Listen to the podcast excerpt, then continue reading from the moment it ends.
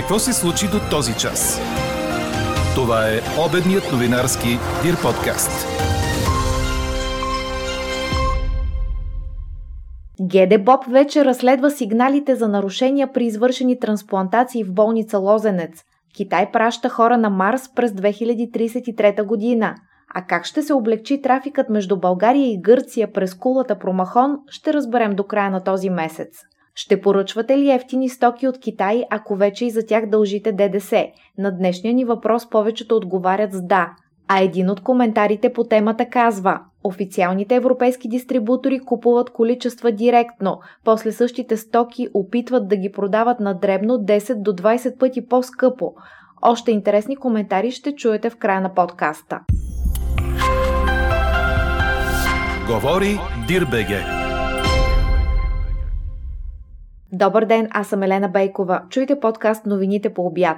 Жълт код за високи температури е издаден за днес в 12 области у нас. Ще бъде слънчево с температури от 34 до 40 градуса, съобщава синоптикът на Дир подкаст Иво Некитов. По Черноморието температурите ще бъдат с няколко градуса по-низки до около 30. Там ще се развие купеста облачност и на места ще превали краткотрайно. А заради жегата от столичната община ще раздават минерална вода на хората днес и утре. Акцията ще се проведе от 13 часа на три места в града. На площада при храма Света неделя, на Орлов мост при езерото Ариана и в парка на НДК.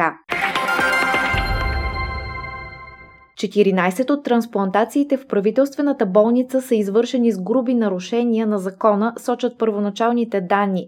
Тече разследване в главната дирекция борба с организираната престъпност, обяви вътрешният министр Бойко Рашков, след като в болница Лозенец беше сменено ръководството заради съмнения за незаконни донорски ситуации. Първоначалните данни са, че са извършени груби нарушения на закона и на медицинската практика.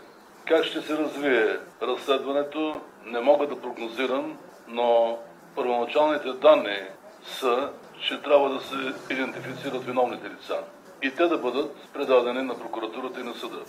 Доколкото от вчера ми стана известно, за изясняването на някои факти от това разследване е установен контакт с представители на Молдова, които да съдействат за установяването на лица, явили се като донори тук в нашата страна.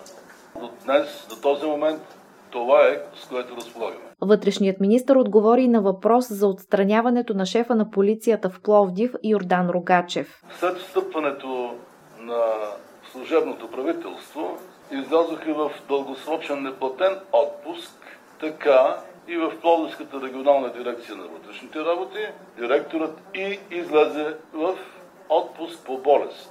Сега е излязъл в отпуск по майчество. До есента.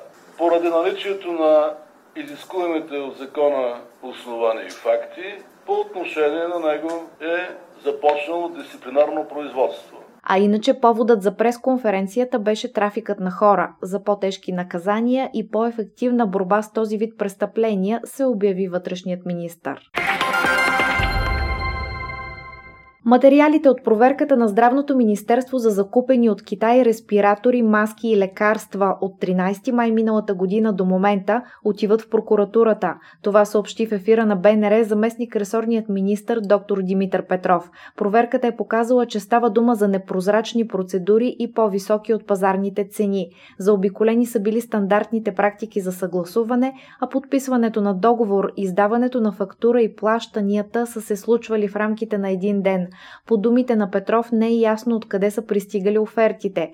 Получихме обяснения, устни, че са идвали от Министерството на економиката и по линия на търговските представителства, допълни той. Проверката обаче показала, че в Министерството на економиката не знаят за подобно нещо.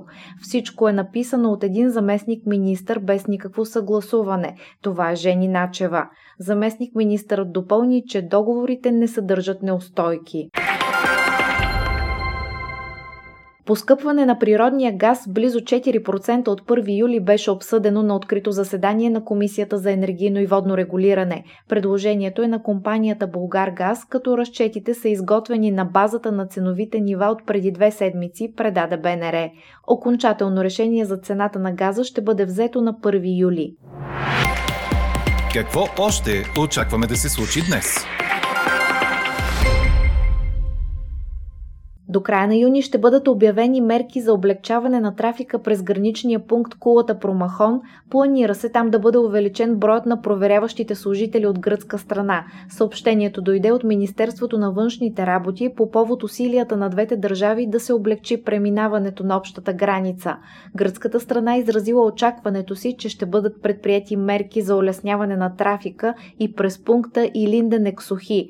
На протест вчера жители и работодатели от Благоевградска област поискаха и Линден Ексохи да бъде отворен за леки автомобили и да отпадне часовото ограничение за камионите. Основателят на антивирусната софтуерна компания Макафи, Джон Макафи, намерен мъртъв в испански затвор, е оставил в Туитър съобщение в случай на своята смърт, предаде БНР. В сряда испанският вестник Паис, позовавайки се на полицейски източници, съобщи, че Макафи се е самоубил в затвора в Каталуния. Тялото е открито в затворническа килия. Пристигналите на място лекари се опитали да извършат реанимация, но без успех. В съобщение, публикувано на 15 октомври миналата година, Макафи отбелязва, че няма да се самоубие. Той заявява, че е доволен от всичко и има приятели и казва още, че ако съдбата на американския финансист Джефри Епштайн, който почина в американски затвор, го сполети, това няма да е по негова вина. Макафи беше задържан в Испания по искане на САЩ миналата година, след което съдът одобри екстрадицията му. Според американските власти, бизнесменът е укривал данъци, като е изпращал доходите си по сметките на подставени лица. В средата на юни Макафи даде показания в Испанския национален съд, в които отрече всички обвинения срещу него в Съединените щати, твърдейки, че имат политически характер. Американският президент Джо Байден обеща да вземе мерки срещу нелегалните търговци на оръжие, както и да увеличи федералното финансиране и подкрепата за местните органи на реда на фона на ръст на убийствата в големите градове. Стратегията на Байден за борба с престъпността цели намаляване на дилърите на оръжия и трафика на огнестрелни оръжия. Президентът призова градовете и щатите да използват 350 милиарда долара от пакета с мерки срещу COVID-19 за превенция на престъпността, включително добавяне на повече полицейски служители. Четете още в Дирбеге! Германия и немските фенове обявиха война на УЕФА след избухналия скандал около флага с цветовете на дъгата, символ на хората с различна сексуална ориентация, предаде Корнер. Всичко започна след като УЕФА забрани на германците да осветят Алианс Арена в Мюнхен в цветовете на дъгата преди мача срещу Унгария от Евро 2020. За двобоите срещу Франция и Португалия проблеми нямаше, но след молба от унгарците, УЕФА преразгледа ситуацията, като прецени, че подобен ход от Германия е политически символ и забрани стадионът да грейне в цветовете на дъгата. Всичко това не бе прието добре от феновете в страната, като в часовете преди мача имаше призиви всеки фен на Алианс Арена да пристигне в ЛГБТ символи, също така това да сторят и всички из страната, които гледат мача на обществено място – още в часовете преди мача стотици обществени сгради из цяла Германия грейнаха в цветовете на дъгата, както и Олимпия стадион в столицата Берлин. Чухте обедния новинарски Дир подкаст. Подробно по темите в подкаста четете в Дирбеге. Какво ни впечатли преди малко?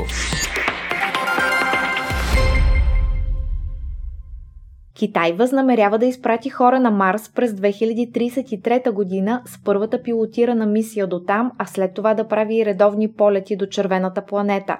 Това е заложено в план за постоянна населена база на Марс за извличане на ресурсите му, предаде Reuters. Пилотирани полети до Марс са планирани за 2033, 2035, 2037 и 2041 година, както и за по-нататък. Преди началото на мисиите Китай ще изпрати роботи за проучване на евентуални места за база и за изграждане на системи за извличане на ресурси там.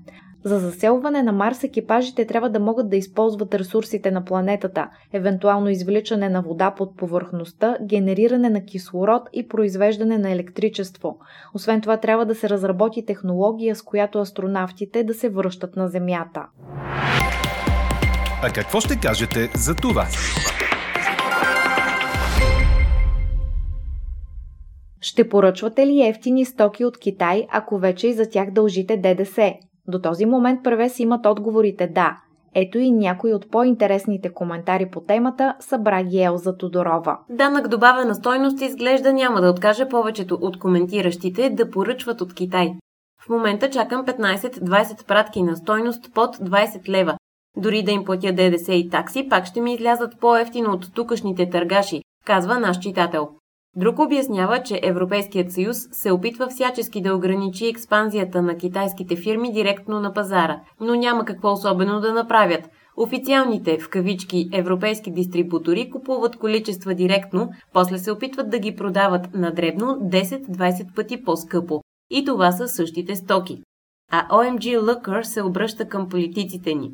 Ние в България си поръчваме от Китай не защото обичаме тази страна и нейния неопятен народ, а защото ни е по-ефтино, а стоката е същата като по магазините. Обикновено нямаме финансов ресурс, за да поръчваме от братята американци от Амазон. Не знам на кой гений на мисълта му хрумна, че трябва да пресече тази ни възможност, като започнат да облагат стоките с ДДС. И не ми се извинявайте с европейски директиви и законодателства, завършва нашият слушател. Анкетата продължава. Гласувайте и коментирайте в страницата на подкаста. Експертен коментар по темата очаквайте във вечерния новинарски подкаст точно в 18 часа. Слушайте още, гледайте повече и четете всичко в Дирбеге.